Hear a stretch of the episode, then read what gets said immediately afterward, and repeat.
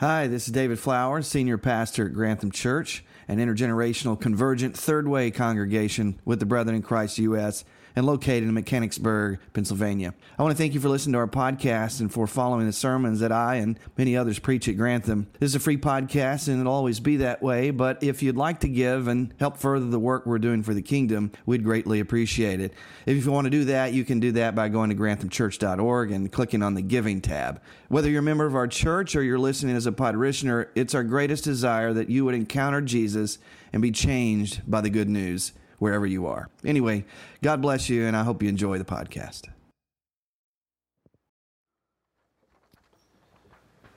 Thank you, worship team. Good morning, Grantham Church. Thanks for joining us in worship today. If you're visiting with us, welcome. My name is David Flowers. I'm the senior pastor here at Grantham. Yes, our children invited to Kids Zone worship at this time. If you want to do that, or you can remain in here with us. We have a guest speaker this morning. Before I introduce him, I want to give you a little update here. Um, as most of you know, we are a part of a small group of pastors. Uh, we call it the Gospel Saturation.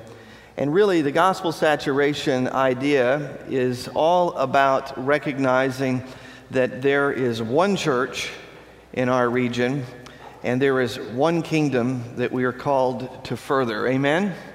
We are not in competition with other local congregations.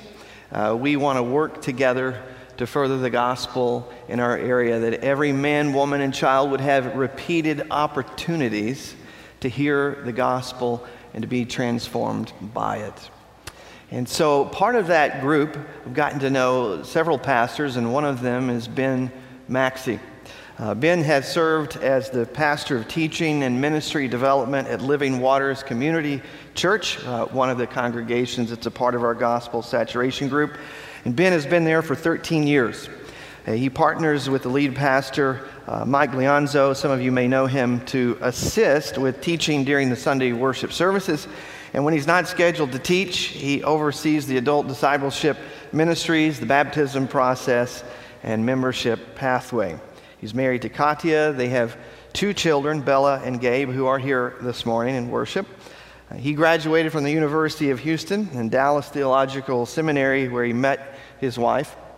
And lastly, being a transplant from Texas, like myself, uh, Ben says he prefers the warmer seasons in central Pennsylvania. Would you please give a warm Grantham Church welcome to Ben Maxey this morning?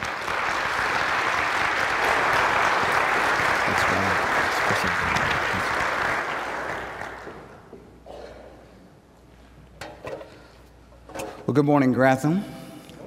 It's good to see you all out this morning. Thanks for letting me be here and in your presence. And of course, thanks, Pastor David, uh, for inviting me and allowing me to speak uh, from the place that God has entrusted to him. And I want to thank Pastor Melissa as well, uh, has been so kind and uh, shown such hospitality as we've been part of the Gospel Saturation meetings and prayers uh, each month. And Pastor Dave, who I had a chance just to meet today. So a uh, wonderful job in worship. Uh, if you have your Bibles, let's uh, open up the text to a very familiar passage that uh, Pastor Dave has I've covered with you on before. We'll look again at this and just let it be a reminder today uh, of what you've heard in the past. Uh, we're in First Corinthians chapter thirteen, a very familiar passage. Once you find that, if you wouldn't mind standing for the reading of God's word. That's kind of one of the traditions that we do at our church, just out of respect for God. And today we'll be just looking at verses four through thirteen. I'll read aloud as you follow along silently, and I will read uh, from the N I V translation, just in case you might have a different translation. Picking up at verse four, we find the words written by Paul. Love is patient. Love is kind. It does not envy. It does not boast.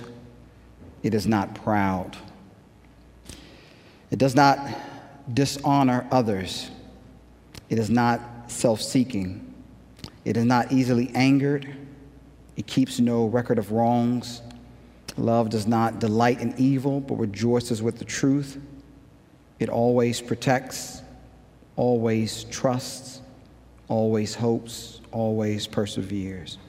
Verse eight, love never fails, but where there are prophecies, they will cease. Where there are tongues, they will be stilled. Where there is knowledge, it will pass away. For we know in part and we prophesy in part. But when completeness comes, what is in part disappears. When I was a child, I talked like a child. I thought like a child. I reasoned like a child. When I became a man, I put away the ways of childhood behind me. For now we see only a reflection as in a mirror, then we shall see face to face. Now I know in part, then I shall know fully, even as I am fully known. And finally, verse thirteen, and now these three remain, faith, hope, and love, but the greatest of these is love. This is the word of the Lord. Do you mind bowing for a moment of prayer with me as I ask the Lord's blessing on our time? Father in heaven, we thank you for the opportunities that you provide us in this life to do good works and be an encouragement to our brothers and sisters in the Lord Jesus Christ. I so appreciated what Pastor Dave prayed, other, prayed earlier, that, Lord, we don't seek to serve you to entertain others or for our own self-aggrandizement, but, Lord, to have another opportunity to encourage people to love. We want to glorify you and honor you in all that is said and done. Lord, we come into this place with many distractions from our lives. Would you put them to the side for a few moments? And may your Spirit use an earthen vessel to work through, to edify and direct your people. As I speak, Lord, let them not hear me, but hear you. Would you direct their thoughts? You know each person and every detail about them, even the number of hairs that are on their head. Would you guide them in the way that you want them to go? I ask these things, that you would do them by your Spirit in the name of the Lord Jesus Christ, the one you have raised from the dead. It is in his name that we pray. Amen. You may be seated. Thank you. Several years ago, I was returning from lunch with my lead pastor, and on this particular day, we had been out to lunch eating some pizza, and we were on our way back, and he needed to stop by one of the stores that was on our path to pick up some items uh, that were needed at the office that day.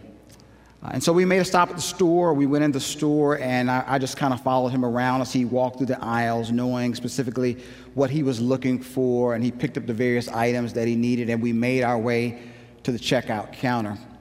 When we arrived at the register, there was a new employee who had just started working there, I guess within the last week or two, who had been employed there, and he kind of let us know that he was new, and as he was working there, uh, we had a chance to start to check out, but as he started to ring up the things, for some reason the register was malfunctioning. And so he began to explain to us that he couldn't check us out at that precise moment. And so we began to then inquire about other forms of payment, you know, like, hey, okay, if we can't use a card, can we use cash to check out so that we can leave and get back to the church? And he said, well, well, well the way our system works, our, our point of sale system, the way that it works is that you need to be connected to the internet in order for any form of payment to be accepted. And we just simply believed him. And so we stood there for several minutes trying to figure out how to resolve the issue. We needed the item, he needed the money, and we didn't want to leave unless that was resolved. After standing there for a number of minutes and moments of being part uh, of the service there uh, and waiting, uh, another employee came from the back room. And you could tell by his demeanor on his face, the way that he walked, uh, and ultimately his tone of voice, that he was not pleased with the way that this new employee was handling the situation. He was visibly frustrated. Uh, he made this statement when he arrived to his fellow coworker. I told you that we were still connected to the internet. You just needed to refresh the page. And just as our cashier began to try to resolve the issue and explain to his coworker what was happening, he said to him in response, move, I'll do it. And sure enough, he did it. In a matter of moments, what we had been waiting for several minutes, he solved the issue, and we were able to complete our purchase, and we were on our way. But as we were preparing to leave, both Pastor Mike and I couldn't help but notice the sense of embarrassment on the face of this employee who had helped us. And so we, as pastors, tried to give a word of encouragement before we left, realizing what had just happened in that situation. It was this incident that made me realize that our work environments might not be places that we experience love from other people. Instead, we may work with others who are being consumed in some way by the pursuit of self-interest. We definitely see it in our society around us. If we watch the evening news, or perhaps you're one who enjoys reading the news instead, and so you venture out onto your preferred website and you read it. But if you're like me, you've probably discovered that love seems to be absent, even from places that we might expect it to be. For instance, we hear about reports of domestic violence, or there's some form of parental neglect of a child. We observe it perhaps while we're shopping. There's these verbal expressions of frustrations while people are in the grocery line or in some shopping line, and, and for some reason they've been inconvenienced and have to wait a little bit longer than expected. Perhaps in the comments they make under their breath, the roll of their eyes, or the way that they posture their body, we know that they're not happy with having to wait. We pay attention when couples in our churches or friends that we know of who've been married sometimes for years no longer want to work things out, and they make their way to the nearest courthouse and file for divorce. We're appalled when we discover that someone has caused an accident by careless behavior because ha- perhaps they were so focused on their text they weren't pay- paying attention to where they were driving. Or the displays of anger that sometimes we witness in road rage.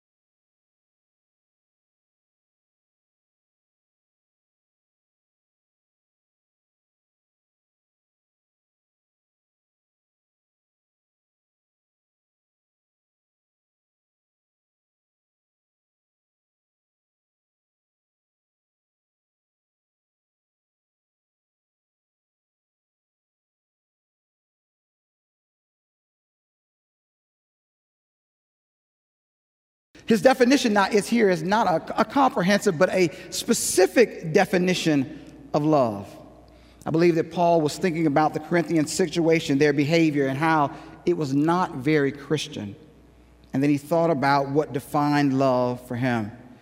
And what would define love, as we know from Paul's writings, was when he looked at God, and specifically what God had done in giving his unique son, sinless son, Jesus Christ, who gave his life for our sins so that we, the sinners, could be forgiven. And when Paul thought about God's love in Christ, he thought about one specific act in human history. And this one historical act of Jesus' self-giving ultimately defined and shaped what love looked like for Paul forever. Because Paul had realized something that he had experienced in his ministry, that God's love through Christ had mended our relationship with God, and he knew that loving others with the love that he had received from Christ could help us mend our relationships, not only in the church, but in society. Because the truth is, God's love changes relationships. As we look at the text, we notice that Paul decides to, in his shaping out of the text, to picture it as a person who is in a relationship with other people. And by describing how love acts, he demonstrated the lasting beauty of love and at the same time the less than godly behavior of the Corinthian believers. Now, due to the way that Paul phrases these verses, we could easily substitute where we find the word love, God or Jesus, and read the statements, and all of the statements would remain true. And we can thus infer from this that God is love. However, what I want to do today, which I think is far more beneficial for us, is to replace the word love with our own name and ask the question, is this how I behave in my relationships with people? And so as a mental exercise for today, as I work through the text, as we look at each definition that Paul lays out for us, as I read the word love, simply insert your name and ask the question, is this how I behave in my relationships with people? Verse four in the text, the text reads, love is patient. In verse five, we see that it is not easily angered. As we think about Jesus, we realize that Jesus himself was patient in his earthly ministry. If you want to know where I get that from, simply think about his relationships of how he encountered and interacted with his disciples in light of their spiritual dullness at times in ministry. How often Jesus had to repeat things that he had already taught them because they didn't seem to get the point, even if it had been about the same topic. Patience means having a long temper. You're not quickly or easily angered. It, it, it waits without seeking to retaliate when you've suffered a wrong. Peter, in his letter that he would write many years later, gives us an example of how God is being patient when he wrote these words. The Lord is not slow in keeping his promises. Some understand slowness. Instead, he is patient with you, not wanting anyone to perish, but everyone to come to repentance. So are you patient with people? What's your temper like when you're at the red light and the person in front of you hasn't moved as quickly as you want? When you're inconvenienced in the store line, are you frustrated? When you're in the fast food line, is fast food fast enough for you? What about Amazon? When you've ordered a package and it has not arrived in the intended time that you thought that they said on the website it should have arrived, are you then questioning and frustrated their worker effectiveness?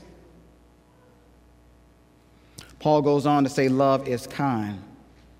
Love shows generosity to those who do not deserve it. This is the way Jesus put it when he was in his ministry. He said, listen, God makes his sun to rise on the evil and on the good. He sends his rain on the just and the unjust. New Testament scholar David Garland gives some words of insight when he writes these words. Kindness responds to others with the same tender heart and forgiveness that God has shown to us in Christ. Kindness recognizes that everyone carries a heavy burden. Are you kind in your relationships with other people? Are you sensitive to the burdens that others might be carrying that causes them to act the way that they do?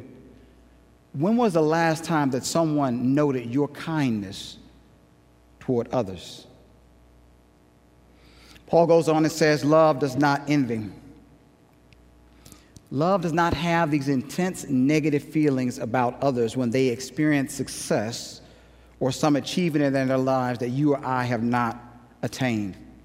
See, jealousy often arises in our hearts when, as Pastor David has talked about on a previous occasion, our real love on the inside is our personal advancement. See, love is happy when other people win and succeed. It doesn't sit in the background saying, it should have been me.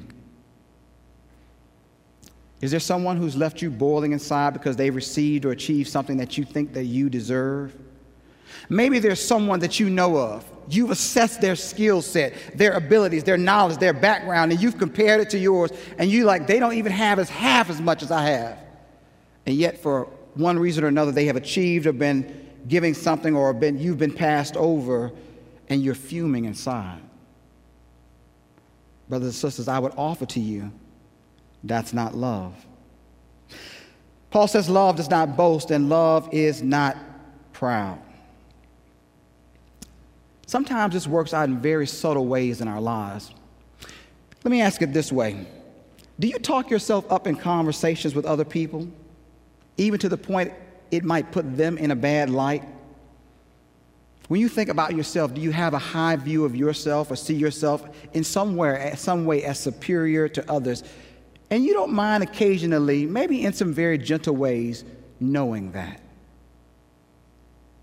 Do you find yourself wanting to be the center of attention, always directing the conversation back to yourself and your achievements?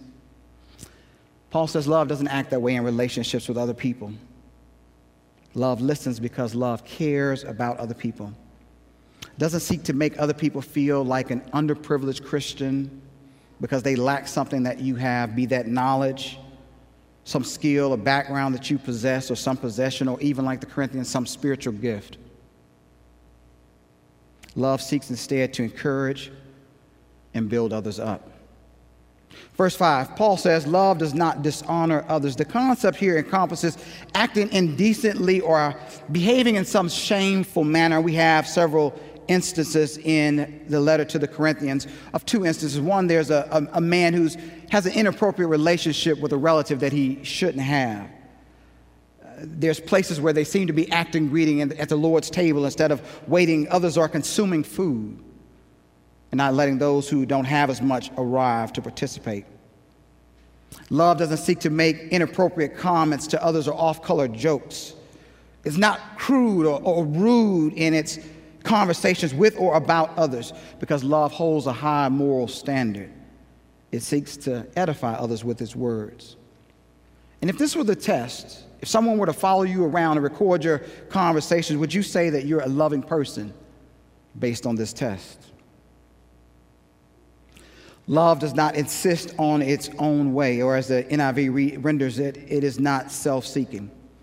Love is not selfish. Love has a high concern for other people. It does not fail to take into consideration the needs of others in the pursuit of self-gain, self-justification, or self-worth. Paul alludes as much to, to this in Philippians chapter two, verse four, because love looks out for the interest of others and gives to others without expecting anything in return. Because love doesn't have an attitude inside that says, what can you do for me? Instead, love's attitude is, how can I serve you like Christ has served me? Would you say that describes you? Love is not resentful. Here is the way that the N I V renders it. It, it expresses the concept of this. Love does not keep a list of wrongs. The idea here is that whether physically or mentally, you have a little black book. And in that book, you keep track of, in your mind or on paper, how others have wronged you. And you don't release them until you've had a chance to pay them back. Perhaps a person has wronged you in the past, and they call you up one day and say, hey, can you help me move some furniture? And you say to them, uh, I'm busy right now, although you're really available. And you just check it off, pay them back. Doesn't mean that love is blind. Love is aware of wrongs done. But as Paul says in Romans chapter twelve, it seeks to overcome evil with good. Think back to the cross of Christ. When he was experiencing great injustice, He prayed not for wrath, but for forgiveness. And when he had the opportunity to visit it upon them, he said, Father, forgive them. And so I ask you, only you know and only you need to know, is there someone in your life that you're seeking to pay back for the wrong that they've done to you? Is retaliation on your agenda? If it is, remember Christ and how he acted on the cross. Verse six, love does not delight in evil, but rejoices with the truth. Here, Paul contrasts evil and truth. We might give the gloss to the word evil as injustice or unrighteousness. Here, you simply need to remind yourselves of the Corinthians and how they were taking one another to court, other believers, for whatever reasons it was. Gordon Fee, another New Testament scholar, I love what he says here. He says, look, a person who's living in love, such a person refuses to take delight in evil, either in its more global forms, war, the suppression of the poor, or in those close to home, the fall of a brother or sister, a child's misdeed. And love absolutely rejects the most pernicious form of rejoicing over evil, evil, gossiping about another's misdeeds. It is not glad when someone else falls. Love instead stands on the side of the gospel and looks for mercy and justice for all, including those with whom we disagree. Do you see yourself in that description? Verse seven, Paul's concluding thoughts on love. Love always protects, always trusts, always hopes, always perseveres. Love's not gullible, or another rendering of this verse, I think, sheds light on it when it writes, it has no limits. It never tires of support, never loses faith, never exhausts hope, never gives up. Or as Fee goes on to remark, the life that is so touched by the never-ceasing love of God and Christ is in turn enabled by the Spirit to love others in the same way. It trusts God on the behalf of the one loved, hopes to the end that God will show mercy in that person's behalf. What a snapshot of love that we have here as Paul tailors this to the Corinthians' situation. And when we look back over these descriptions, we ask ourselves, is that me in my relationships with other people? Well, if you, as you were working your way through the checklist, you saw that, hey, look, that, that's not really me. The good news is that God is patient and God is kind. And if you ask him, he is willing by his Spirit to not only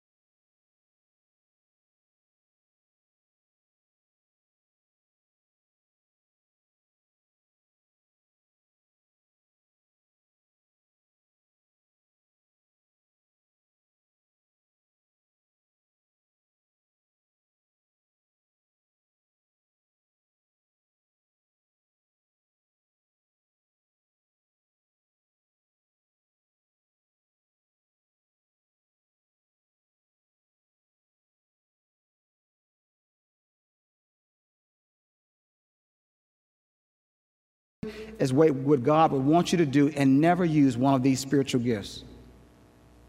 But you can never live your Christian life without love. You'll miss exactly what the Christian life is about.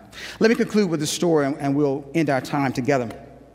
A few years ago, I was talking to a member at our church, a brother, and he shared a story with me uh, from his past. Uh, his, he and his next-door neighbor had been in a hostile relationship to the point that they avoided one another.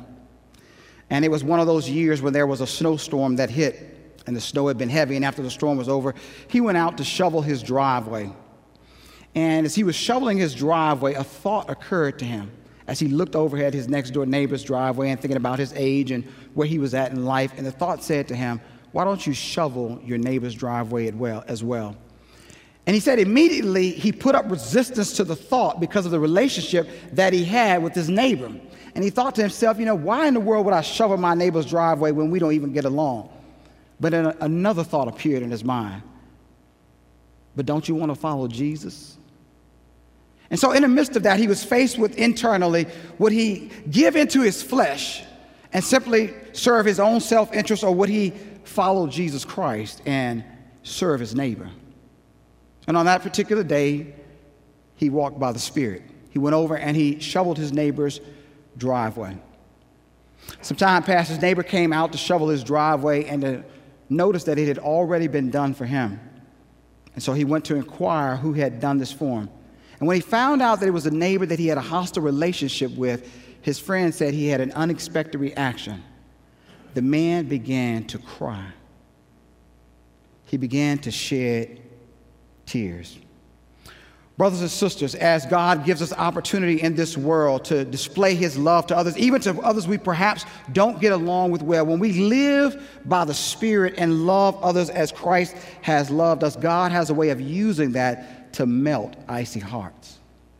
What is the point of this message? Brothers and sisters, as God provides you with opportunity, love the Lord your God with all your heart, your mind, your soul, and your strength. And the second is like unto the first. Love your neighbor as yourself. Let's pray.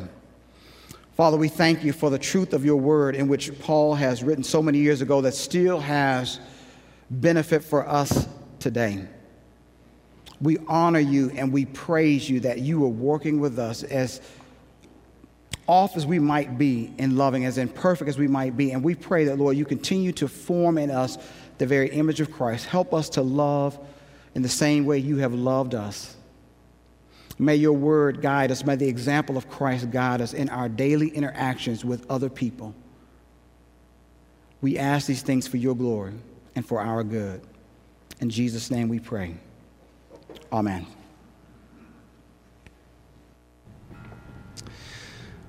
Let's respond to God's love for us. Please stand and join us in singing.